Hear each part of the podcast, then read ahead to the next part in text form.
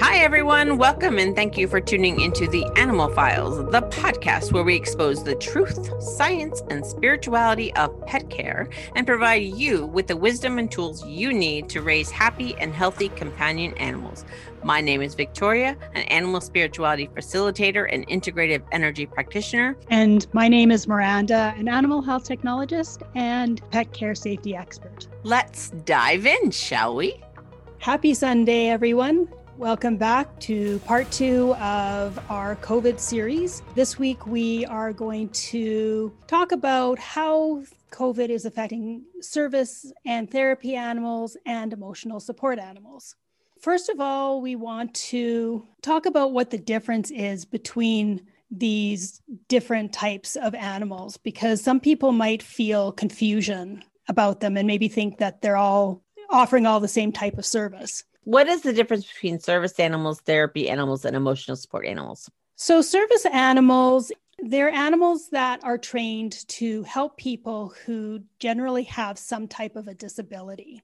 So, they're trained to perform different tasks like being able to reach for something that their handler is not able to get because maybe they're in a wheelchair or they have limited mobility of some sort. They might be able to detect if something is going to happen, such as a seizure or a panic attack. They can help to, we've often heard of, of guide dogs, which can be both for the deaf and the blind. One can act as a hearing aid for those who are deaf, and the other will act as a seeing aid for those who are blind and be able to safely guide them in the public areas so that they can be independent and do what they need to do.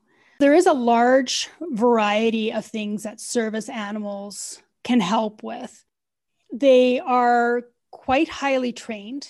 Not all dogs or not all animals. I mean, it does t- tend to be typically dogs, but there have been other animals that have also been trained as service animals not all of them are capable of being trained to do these jobs. It takes a special type of animal to do this. And so they have to pass a series of tests and go through rigorous training in order to graduate as a service animal. Yeah, I've heard lots of stories of puppies that failed out of guiding eyes for the blind or something like that. or like they, tried and tried and tried and they really had their heart in it, but they just couldn't do it. so they, they were failed service animals, but they got beautiful homes and forever homes to give mm-hmm. them a mm-hmm. happy life anyway. But yeah, I've heard stories like that. That's so yeah, you have it's it's a very specific dog that can do this. yes. and there's this is more on the human side of it, but I, there's apparently there's been challenges that have been going on as a result of COVID and the training that is needed for these animals to do these tasks because they require a certain amount of socialization as well being engaged in the public areas so that they can learn how to do what it is that they need to do. And with all the restrictions that have been put in place, because of this pandemic, it's been a real challenge for these organizations to be able to effectively train these animals, which is causing a delay for people who are waiting for them. Wow. I didn't even think about that. That makes so much sense, though there's such a need for these animals and if you can't properly train them there i mean there's a liability involved with the organizations that train the dogs. You don't want to give an owner a dog that is not fully trained or not experienced in a certain way because that can put that person in danger in some way not by the fault of the animal just because they just don't know what they don't know. Mm. that's an interesting i never even thought about that. Hmm curious So, as we mentioned about the different things that they can do, they can help with anything from physical, sensory, psychiatric, intellectual, or other mental types of disabilities. You can think of probably almost anything, and there's a service animal that has been trained to assist with that. it can be a real challenge sometimes for those who have these different disabilities because they're not always visible. Mm. And this can ultimately end up creating like lack of trust or confidence in the world around them. Yeah. Well, basically, having companies organize like businesses and that refusing, maybe refusing service to some of these people if they don't look like they really need to have a service animal. Oh, yeah. It's kind of like those people that get mad if you have a handicap placard, but yet you're walking to the pharmacy like a normal person. They just right. automatically don't think. I'm like, uh, no, I have grand mal seizures like twice, three, four times a week, and I don't know when they're going to come. So I can't be parking a mile away. Mm-hmm. Yeah, we are, we humans, we can judge so harshly. You never know. Mm-hmm. Trust that people are naturally good and they're not trying to game the system all the time. Mm-hmm. no, there are exceptions to that, and we will go into that yes. in a little bit. yes, there are, and they make a bad name for those that really need the help. So stop it, people. Stop trying to game the system. There are people who seriously need these services. Off the soapbox. so what types of what types of disorders or issues would be now I'm trying to find the word. Um what disorders physical ailments would be good for a service animal for lack of a better way of saying it. I don't know why the words aren't coming out, but what, what kind of what, conditions can exactly. they help with? yes, exactly. Yes. oh my gosh. All right. Yes. What kind of conditions? So we mentioned a couple of them like seizure episodes, like if somebody has epileptic seizures of some sort. I just read about uh, a lady who has anxiety, but she gets anxiety to the point where she sometimes completely blacks out and she'll Ooh. just oh. fall over. So she's waiting for a service animal to assist her with that to to warn her she's going to have this anxiety attack or to I, i'm not sure exactly how the service animal would assist her in that situation but it's the energy they can yeah they sense the energy yeah so that's one area it can they can assist with people who have autism mm, yeah i've heard that provide i think some kind of like a comfort like if their situation changes because from what i understand of people who are autistic they like everything to stay the same and they don't deal well well with change. Yes. Yeah. That's what I understand about it.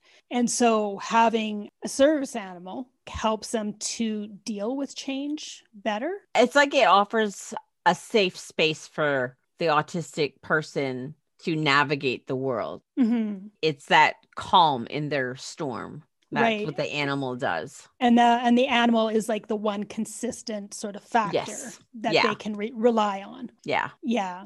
They can also help with different psychiatric episodes. It's become more known that people with PTSD can benefit from having a service animal. I was just thinking about that. That's something that I, I really love. Like a lot of veterans who come home from being deployed, they're mm-hmm. finding that having a service dog significantly helps their transition period and also their healing. Mm-hmm. And I also know that for different health issues like diabetes, they can help you to know if your blood sugar is going to crash is crashing yeah. or if your blood sugar gets high or something like that. Yeah, I think the service animals for diabetics they they detect both. They mm-hmm. detect low blood sugar as well as high blood sugar, but I think the low blood sugar that's the most dangerous because a diabetic can go down to 40 and go into a coma without even realizing it. Mm-hmm. So if they're not eating properly or they've been distracted or if they fall asleep and they didn't have enough food during the day, the animal will wake them up and so they know that they need to take like orange juice or their glucose pills or whatever. So mm-hmm. it's definitely the blood sugar they detect. Mm-hmm. So there's all of these different types of conditions that they can assist with. And I probably don't even, couldn't even guess all of the things that they can help with. Oh, I'm sure it's but a long list. I'm sure it is. And they're obviously very beneficial. Now, the next animal is therapy animals. Therapy animals are not trained the way service animals are. They're not trained to perform a certain task. They do receive training, but it's more in the sense of how to interact with the people that they come into contact with. They have to have a certain level of behavior because they're going into facilities where there could be working with seniors, it could be going into places like cancer wards and helping to calm children or other people with different health issues those type of places and they need to be able to behave in a certain way in order to be accepted so they they have to be calm they have to respond well to commands that type of thing. They can provide different psychological or physiological therapies to individuals. And I think because of the energy of animals, people who are dealing with different psychological or physical illnesses, they can help people get through those situations better and can maybe on, in some level actually help with the healing if if it's something that can be healed from because it's creating that calmness and gives that positive support, even if it's temporary. With some therapy animals, one of the key things that they do is they provide hope mm, and they provide yes. A connection that they're not getting because they're in a hospital room or they're in a facility that mm-hmm. doesn't allow or they could be the only one of their family and they don't have anybody to come visit them so when the animals go into these facilities, they provide hope and they provide that peace and that connection that these people are lacking, mm-hmm. which is mm-hmm. such a beautiful thing to me. Mm-hmm. And that is even a challenge right now because of this virus. Some places may still be allowing therapy animals into their facilities, but it's probably on a um, facility to facility basis. They make the final decision on whether they feel it's safe enough, how much they feel that there's a likelihood of the transmission of the the virus because obviously the handler of the animal has to be there too it's not just the animal by itself that makes sense especially if it's you know a lot of these senior places so many of these seniors have been affected by the virus. And so they may have a complete restriction on allowing anybody into the homes because yeah. they're not even allowing family members. This can be creating a lot of difficulty for for these people because now they're you know they may have not had any family members that were seeing them beforehand but they may have at least had contact with some animals and now they don't have anybody they're isolated. They're very isolated. And we talked last week about the risk of animal catching COVID too. So some of these facilities, especially nursing homes, when they have like full wards that have people who had tested positive, it's just not safe for the animal as well. Mm-hmm. So yeah, they're they're feeling isolated. It's it's kind of sad really for people who are in these facilities because they really they're not getting the connections that they used to. Mm-hmm. So, what are some of the places that would typically go for using service animals in their facility? What type of spaces would that be? Some of the places that you might find, I mean, you've probably seen them in places like hospitals and nursing homes. I think those are kind of the more typical places that people are more aware of. But you can also sometimes find them in schools, possibly in the counseling services of schools, maybe. I don't know exactly how they are utilized in schools, but that's one area that I'm guessing might be a place. You can also find them in hospices, which is a lot like a hospital, so would make sense. Uh, psychotherapy offices, people who are having a lot of difficulties with their their mental health or they might have these animals which can maybe help calm them down and maybe be able to stay more present again, I don't know the details on how exactly that all works, but animals do tend to offer that sense of calm that people mm-hmm. who are dealing with neural issues they need that like I was saying with the autism the calm in their storm. Mm-hmm. The therapy animals will come in and they just all of a sudden, animals just have this amazing ability to just calm someone. Mm-hmm. It's just, it's incredible. It's almost magic to me. And I can see that that would be of great use inside psychotherapy facilities. Yeah, I can see that being a, good help for them. Mm-hmm. That calm. And animals are so sensitive to our energy and our emotions. They have this sense of something's not quite right. A lot of them tend to, especially dogs, tend to want to try to comfort us. If they see that we're sad, they'll often want to come and get close to us. And sometimes, even when we're feeling physically not well, I've heard of people who have something like uh, pain in their abdomen or something, and the animal will come and actually lie down right in that area to, I guess, help soothe the, the discomfort. Oh yeah, they're amazing. I mean, mm-hmm. seriously, mm-hmm. I think I think when it comes to animals in the therapy and the service roles, even in the emotional support animals that we're going to be talking about next, it's magic what these animals can do. It it just makes mm-hmm. me so grateful to be working in this space, being able to share this information with you. Animals are magic. They just are. And I don't know, it just amazes me. It just amazes me. So I will be amazed in silence. I can go crazy in it, but yeah, I will be amazed in silence. They're magic. I'm just saying they're magic. they they are. We certainly don't give them enough credit, that's for sure. we don't. so emotional support animals are, I think, a fairly fairly new category of assistant animals. It's it's not necessarily a regulated or readily accepted category at this point because they're not actually trained to do anything. They're essentially just people's pets, and their main role is to provide people with emotional support, a calming presence, and some company. Yeah. Which I think a lot of people during this time period are really having a strong need for.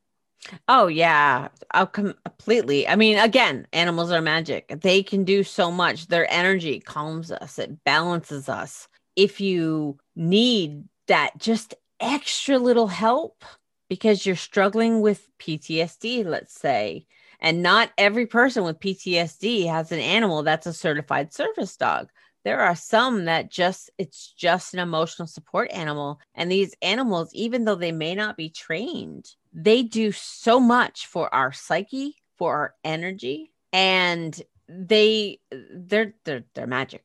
They're magic. And i've seen their effect. I know when i have stressful times sometimes all i need to do is just lay with my cat and it just the stress just melts away. Mm-hmm. and animals are very intuitive and they know what we need. One of the big differences between emotional support animals and the other two the therapy and service animals is that they're not allowed in all public areas at least they're not supposed to be. It's kind of at the discretion largely of the public place that you are at whether they will allow it or not. However, there have been allowances for emotional support dogs to be allowed on flights to assist with people who might have an emotional or psychological disability or condition. Yeah, or fear of flying. Mm-hmm. Again, animals calm. They calm the energy. So if you have mm-hmm. a connection with an animal, they can definitely calm you if you are in a stressful situation. Like if you are seriously afraid of flying, mm-hmm. like an animal can be the I guess the solution to allowing you to be able to be on that flight without going into full on anxiety. Mm-hmm. And all three of these areas do require registration. Yes you can't just decide, oh, my animal's a service animal, my animal's a therapy animal, my animal's a, an emotional support animal. You do actually have to go through certain protocol to to get them properly registered. Yeah, and I just did that with a family member. We actually had to go through a process to get her cat as an emotional support cat. It's not something you can just decide. You have to go through channels. Mhm. And it's not always cheap either. Just saying, not always cheap. Mhm. And a, a service animal, a service animal can cost like 10 grand or more for a well trained service animal. This is not something to take lightly, not something to try to gain in the system. It is these animals are needed. They have jobs and roles. And I don't know. If you're a human that likes to game the system, don't use animals to do it. Just saying. Mhm. Just saying. It's not fair to the animal and it's not fair to anybody who is going to be around you. Uh, It's just it's just not fair. Don't do it.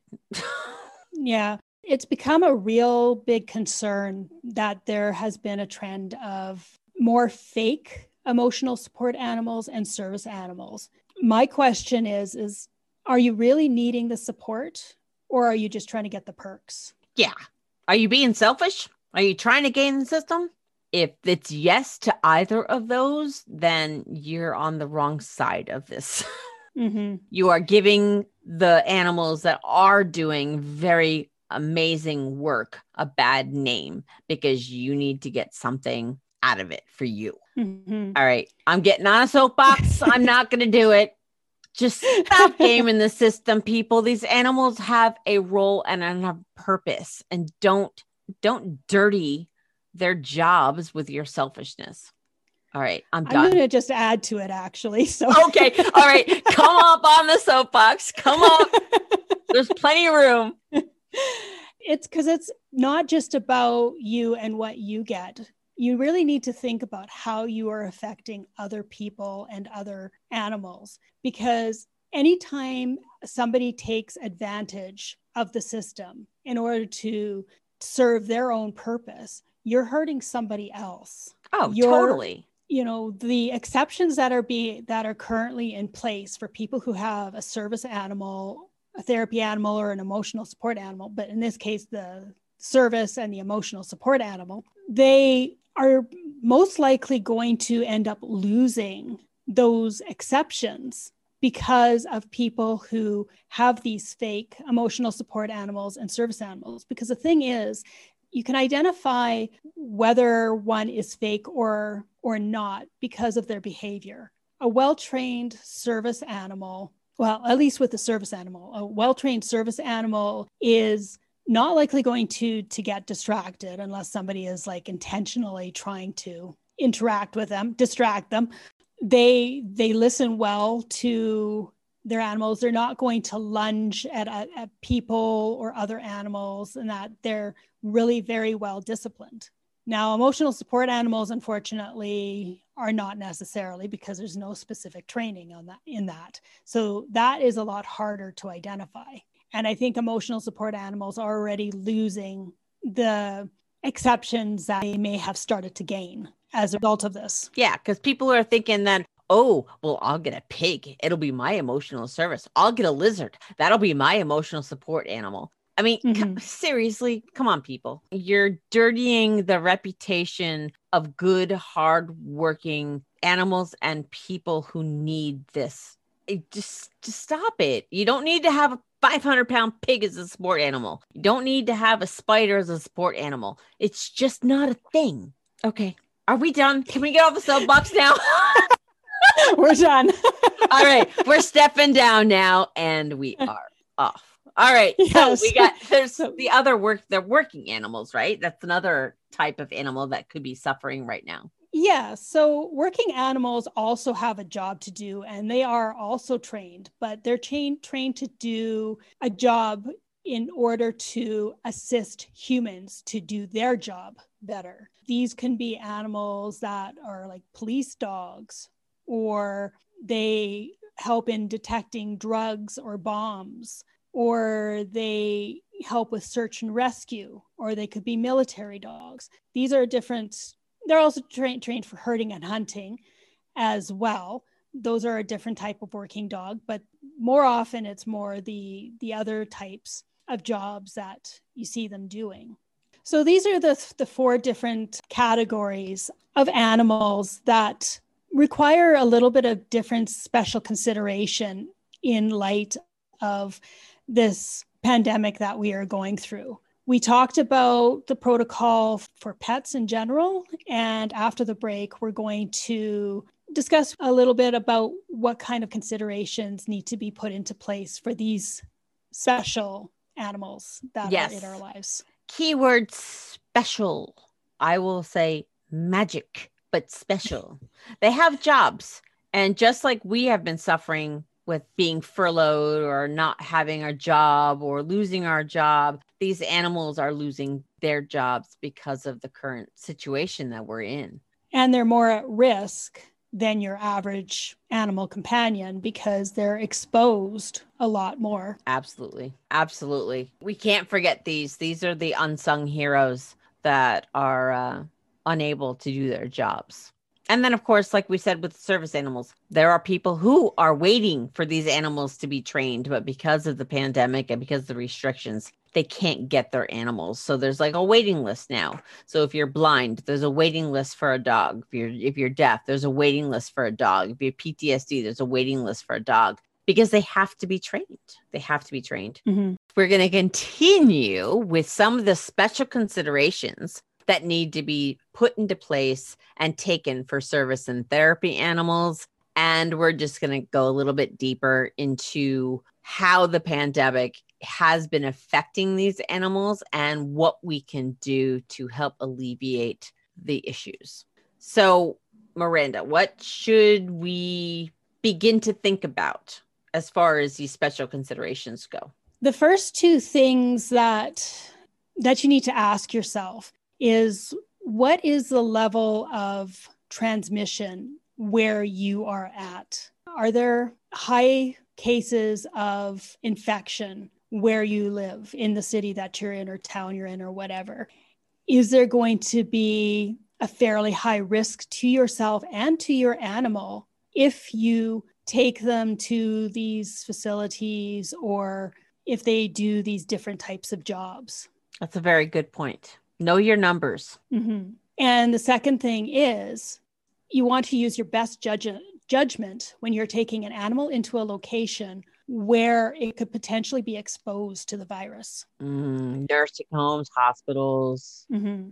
The chances are definitely a lot higher of exposure going to these different places and being around more people. So, not only do you have to consider how do you protect your animal from this exposure as best as possible, but how do you reduce your exposure as well? Because you're also going to be there and if either one of you become infected, well, then you also have a higher chance of spreading the infection to somebody else as well. Yeah. Mm. Food for thought. Food for thought. So, what are some of the considerations for service animals? Well, for service animals, because they might come into to contact with people who have the infection or have a higher risk of coming into contact with it. You want to be more diligent about disinfecting their personal items, such as their collars, their leashes, their vests, if they have a harness on, uh, other supplies that might be exposed that are not just used at home. I don't know if it's been completely determined yet if they've actually discovered the number of how long the virus can live on inanimate objects. Mm. So you want to just clean and disinfect as much as possible. It doesn't necessarily mean it has to be a detergent kind of cleaner. It could just, in a lot of cases, it can either be the washing machine or it can just be dish soap to, to clean with. Now, with service animals, typically people should be leaving them alone. So they shouldn't have to be coming into contact with anybody. But if they're in a more crowded situation where it's more difficult to maintain that two meter or six foot physical distancing, then they're within that space where that transmission has a higher chance of occurring. Yeah, and they're also lower than us. So since the virus transmits through our air droplets, the air droplets are more likely to fall on them. Mhm. So that's another thing to remember. So we have to keep the all of their coats, make sure they're clean when you get home. Don't touch them. And if you do, you wash your hands before you touch your face. If you're in a space that you can't stay six feet away, those air droplets are where they're going to go. Gravity's going to take them and they're going to fall right down on top of your your service animal. And this might be an even higher consideration for for those of you who might have a service animal for a health related issue if you maybe have a respiratory condition already or a heart condition already. Even though your animal may not actually get sick or become infected with the virus directly it could still get on their fur and you could end up petting them or touching them and then if you touch your face or anywhere around your face, then you have a higher chance of getting sick as well. So you really want to try to avoid as much as possible being in areas where there's going to be lots of people. Yeah. Because that's going to increase both of your risks of infection. Yeah, especially if you have an actual health issue like diabetes or respiratory or heart, Mhm. you're already in a high level of risk factor. Take the precautions necessary. Mhm. And as much as possible, really avoid going into facilities where you aren't able to prevent interactions with people who may be infected. You want to avoid going to places like hospitals and other areas like that might a therapy animal or someplace like that might go to. Well, with service animals, you also have grocery stores. They're Yes. always with the grocery stores, subway, on a bus. Right. You know, service animals are where all of the humans are at, as well. So Mhm. there are many places where you can't prevent interactions with other people. Right. So, this is an important consideration for those of you who don't have a service animal. I know the temptation is really high to want to pet these animals and want to interact with them. And you're just distracting them from doing their job when you do that. Plus, you're increasing the risk. Service animals to this point have not been trained to deal with the health any kind of health crisis or prevention measures. So they don't understand that they have to keep a certain distance. So if you walk near them, like right past them, the dog doesn't know any better. It doesn't know to, to keep keep their handler further away. So it's up to us as people who don't have the need for these animals to respect the space and make sure that we are providing that distance for them. Good point. So when we talked about the protocol for for your pets in the last show, all of those still apply for service animals. Yes. So you still need to make sure that you're eliminating as much as possible contact with other animals and other people outside the home.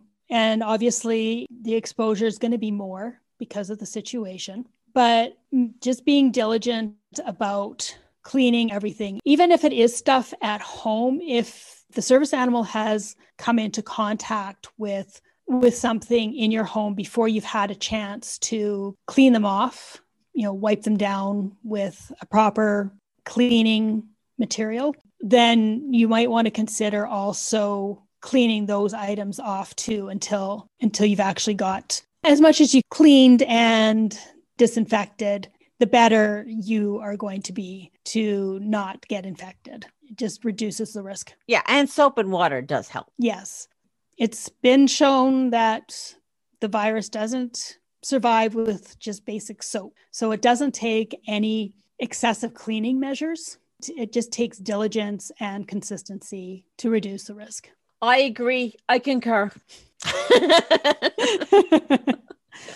With therapy animals, this is a little bit more challenging because of the fact of the nature of their jobs, because their intention is to interact with people. yes. So this is going to depend again, again on whether the facility even allows therapy animals right now in them or not. But if they do, you need to consider are these people that my dog is interacting with likely to be infected with the virus? How high is that risk? And probably even just talk to the people who run the facility and say, okay, can you give me, can you tell me who actually has the infection? If they're even allowed to be in the same room with you or not. Because if you know who's been infected, then you know who to keep your dogs away from. And a lot of these facilities do have, they do isolate those that do test positive. So I know with the nursing home that my grandmother was in just last year, they had an entire floor that was completely separated mm-hmm. where they would put all of the the COVID patients on. Mm-hmm. They keep them separated, but that doesn't mean that it doesn't go into other areas of the facility. So having that phone call before you even think about going to a facility with the owners the nurses whoever whoever is in charge of the facility getting all of the information necessary to find out okay what are your numbers am i allowed to come in do you want me to come in mm-hmm. actually i would say not are you allowed it's do you want because the facility should have the discretion of whether to say yeah come in or not. Right. So if you call them and say i would like to donate some of my time therapy animals what are your protocols? What are the numbers in your facility? Do you even want me there? Should i stay away? All of these questions definitely need to be asked for each facility that you contact. Mm-hmm. just knowledge. Knowledge is power. Mm-hmm. So you need to really be careful with again your animals personal items. Ideally you want to make sure that your animals items are not going to be handled by multiple people. If at all possible trying to avoid them being handled by anybody. But if your animal is going to be getting close enough for somebody to pet chances are that person's going to end up touch, touching their collar and maybe part of the leash so this makes it a challenge because if that person potentially has an, an infection and then the dog goes to another person and they're allowed to pet them, then either the, the dog could end up transmitting the virus to somebody else because they've got it on their their items, their personal items. It's it's a little bit tricky. You might be able to wipe down and disinfect the the collar and the the leash between each person that's petting them if you have the right product to do that to make sure that it's also safe for the animal as well as for any of the people who are touching them. So that's something you want to look into. You also want to make sure that nobody is handling items that go into the animal's mouth, such as toys and treats. There's again that risk of transmission by having contact with the saliva. You also want to avoid having these animals lick or give kisses to anybody again with the saliva. Yeah that's i'm sure that's probably tough for some of these animals especially with therapy animals yeah. because they just they therapy animals they love people. It's why they do their job. Mm-hmm. and their job is to connect.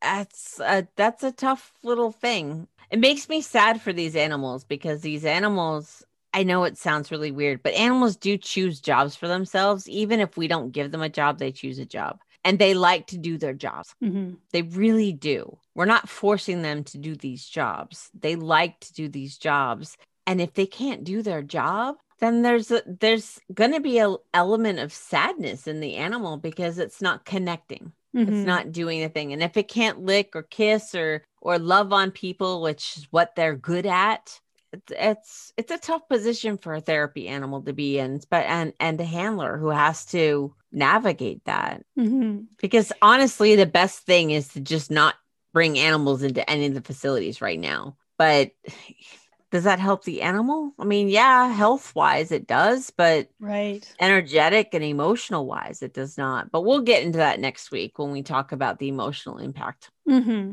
If you live in a place that is maybe warmer and has areas outside where the people who are in these facilities can can be outside to interact with these animals that is a much better situation because the the risk of spread is much lower outside than it is inside because it's not in an enclosed space. Yeah. It's still there. You still have to take precautions but it's just safer. Much safer. Again just want to disinfect or clean all of their their personal items at the facility if possible and when you're at home for sure. Definitely, definitely.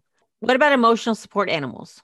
They have a completely different job and they're not really interacting with a lot of people on a daily basis. What are some of the precautions that we should take for them? Well, for them, it's pretty much largely the same as for just your average pet because they're not really, they don't need to interact with anyone outside of the their home. If if you are insisting bringing your emotional support animal to any public places, then you will want to consider the same kind of protocol and precautions for service and therapy animals. Again, their personal items like their collars and leashes could potentially get in contact with the virus. And if you allow them to, to get close to other people and let them be pet or lick other people or that type of thing, then there's that risk of transmission again. Just keep them away from other people. They don't they don't need to be around anybody else in order to play their role of emotional support. Yeah, they just need their person. Yeah. That's it. We kind of went into this a little bit in the last show, but it's going to add a little bit more to this is that these places are areas that animals, regardless of whether they're just your average pet, your service therapy working animal, or emotional support animal, these places are where they can still go. They might need to go to the vet, they might need to go to the groomers. And a lot of vets are doing tele- telecalls where they basically evaluate the situation with you out you actually coming to the clinic but of course if you have to bring your animal to the vet then you need to to take precautions there as well depending on how the vet works i don't know if all of them are basically keeping animals in in the vehicle until it's their actual appointment time, or if they're allowing people to wait in the waiting room and they're just limiting how many people are in there at one time. It, might be different protocol for different clinics. If it is where you're going to be in the same situation as waiting area as other people with their pets, then you, again, you want to keep their distance, you want to prevent interaction with them. And I presume that this would already be taking place, but you know, hopefully the vet is you know making sure that they're washing their hands and doing all that kind of stuff before they're interacting with your animal as well. they better.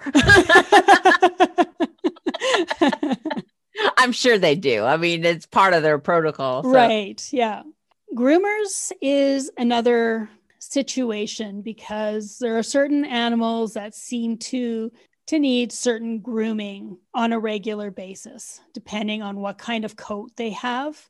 Not all people are comfortable doing nail trims and expressing anal glands on their own at home. So they would often go to the groomers to have that type of thing done. So you want to limit or prevent as much as possible interaction with people and other animals outside of the home these groomers are going to be interacting with different animals. So you might want to ask them what their protocol is to help prevent the spread. They should know, but grooming is not a regulated industry either.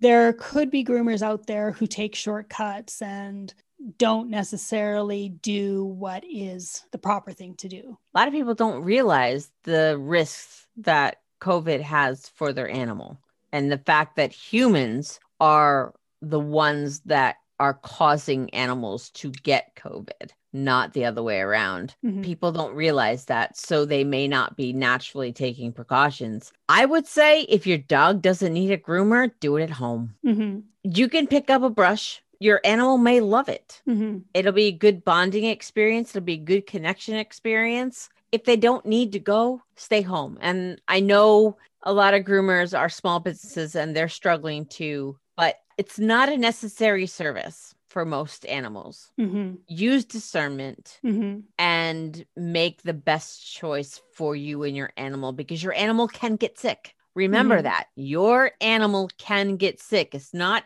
the animal transmitting it to another human through their leashes or whatever. They can get sick too. Mm-hmm. So put them first. Mm-hmm. Put them first. Mm-hmm. So I think we mentioned this in the last show, but it's not really a great idea right now to let your dogs run off leash at the dog park or or wherever it is that you might do that. Shouldn't really be anywhere but the dog park, but anyways. yep. yep. Only the dog park. Your dog should not be off leash. or an enclosed skating rink or something. anyway anyways when you let dogs run off leash and there are other dogs there then there's a good chance that they could end up interacting with other people and other dogs that you don't know whether they've been exposed or not to the virus. So again you're increasing their their risk of exposure and your risk of exposure once you come in contact with your dog again. And if it's a cat that is an emotional support animal again if you're letting them roam outside, you don't know what they're coming into contact with. and you're not letting them do their job. Their job is to be emotional support. If they're roaming, they're not doing their job. Mhm. And are you gaming the system? Just Just putting it out there. Just putting it out there. if your cat is an emotional support animal, it should not be roaming on its own. It should be with its human. Done. Okay.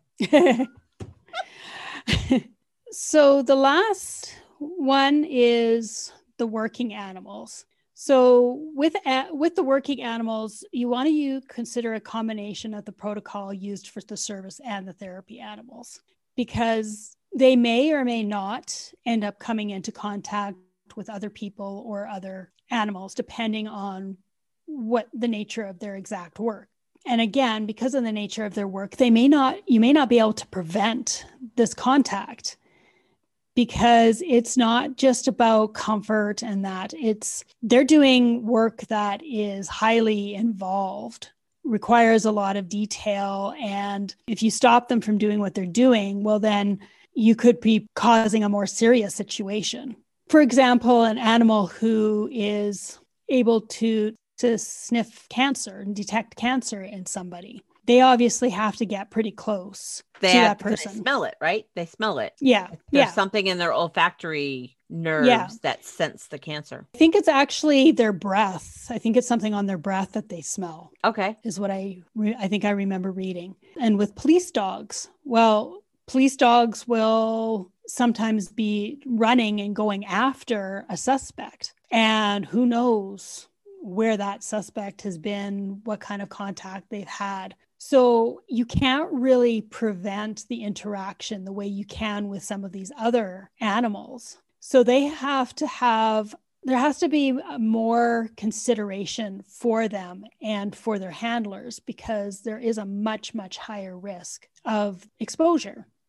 Yeah, especially with search and rescue dogs. Yeah, that too. Because they their job is to find the human. so, Right. And tracking and whatever. But to find the human, to dig them out, to do whatever, they, you know, they may end up being in contact with somebody. Say there was a natural disaster, somebody has the virus and the dog is trying to search for them. Yeah, there's a lot of ways that a search and rescue and a tracking dog can be affected. Mhm. The handlers need to actually be much more aware of what they are doing and probably want to consider wearing gloves along with the masks and that to better prevent the spread. Because you're not necessarily going to be able to wash your hands on the job every single time you know especially if you're in your police car all the time. You might you could have hand sanitizer i guess but still having gloves would have added protection and then just using the hand sanitizer in between when you can you also want to make sure you're disinfecting all of their all of the supplies that come into contact with the dogs Yeah, that goes without saying. It doesn't matter what you're doing, people. Mhm. Working animal, if you have a working animal, if you have a support animal, emotional support animal, if you have a service animal, a therapy animal, just keep everything clean. Mhm. And you don't have to go crazy. Soap and water will work, but those surfaces are going to be the the highest level of transmission. So make sure no matter what you're doing or what your animal's job is, that you keep track of all of their stuff and disinfect and clean all of their stuff daily. I would think, right? Daily. Yes, I- daily, yeah, and even more frequently if it's even possible. Yeah. if you have the opportunity to do so, because there is the higher potential. I mean, this should this is a good thing to do with any of your animals, regardless. But with the higher potential of the exposure for working animals in certain jobs that they do, is you really want to monitor them daily for any signs of changes in their health. So, we talked about before, if you'd listened to one of our previous episodes, we talked about having a spreadsheet or a journal where you daily record how your animal is doing. That way, you can easily look back and be able to see if there was any changes because sometimes it could be subtle. And when we just try to keep it in our minds, we may not necessarily notice those changes.